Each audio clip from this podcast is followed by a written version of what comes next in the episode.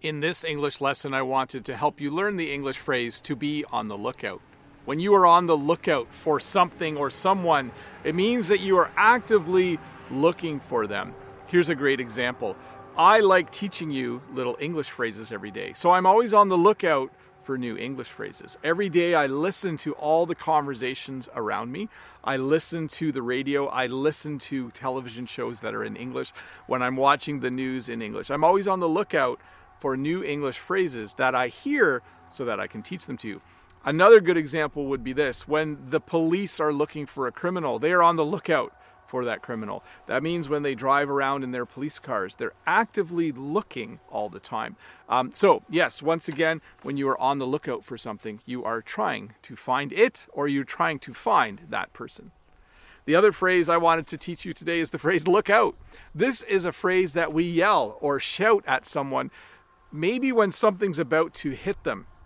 Imagine you are at a football game and the ball is heading towards your friend's head. You would say, Look out!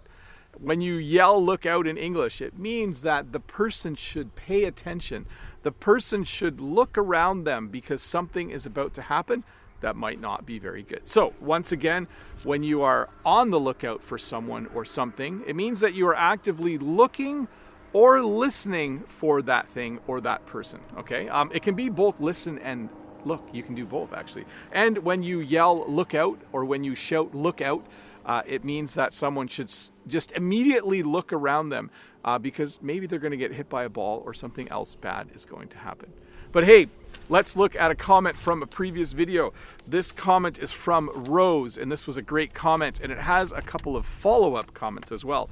Rose says, In some families, there is a get together every weekend, so it is a lot of work for those who have it in their house. And then Roman replied and said, It's true. And then Maggie replied, and I love Maggie's reply. Maggie said, Tell me about it. That is an awesome phrase, Maggie. Great job using that phrase. Basically, what Maggie is saying is, I agree with you, and you could just talk about that, and I would continue to agree with you because Maggie probably has some experience with having get togethers.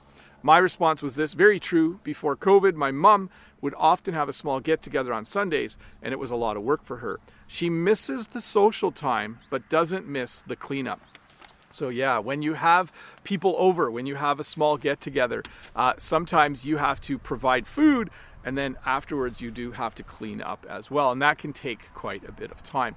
Uh, hey i did want to read a second oh by the way thank you so much rose for that comment. Um, that was an awesome one. Um, just a sec Sorry, I had to check something. Yes, thank you, Rose, for that comment. Sorry, I briefly forgot who made the original comment, so I had to pick my paper up off the ground again.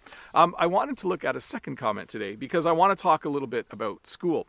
Um, Lara says, Do your students attend school or do they have remote learning? And my response was, Right now we have four days of in school learning and one day of remote learning. It seems to be going well so far. So, again, I know I give you a lot of updates about my life and my job. Uh, things seem to be going well here in Ontario, Canada. So, my school has decided that we will have in class learning. We are in school for learning four days a week Monday, Tuesday, Thursday, and Friday. And today I'm actually videotaping this on a Wednesday. I am home and I am teaching from home. Now, I only have classes in the afternoon and it's morning right now, so it's okay. Um, it's okay for me to be outside making a video, but yes, right now we have four days of in school learning and one day of remote learning. That might change. We'll see. Time will tell. Hi, Bob the Canadian here. Thank you for listening to this English podcast lesson. If you would like to support me, in the work that I do as an online English teacher, please visit patreon.com slash Bob the Canadian.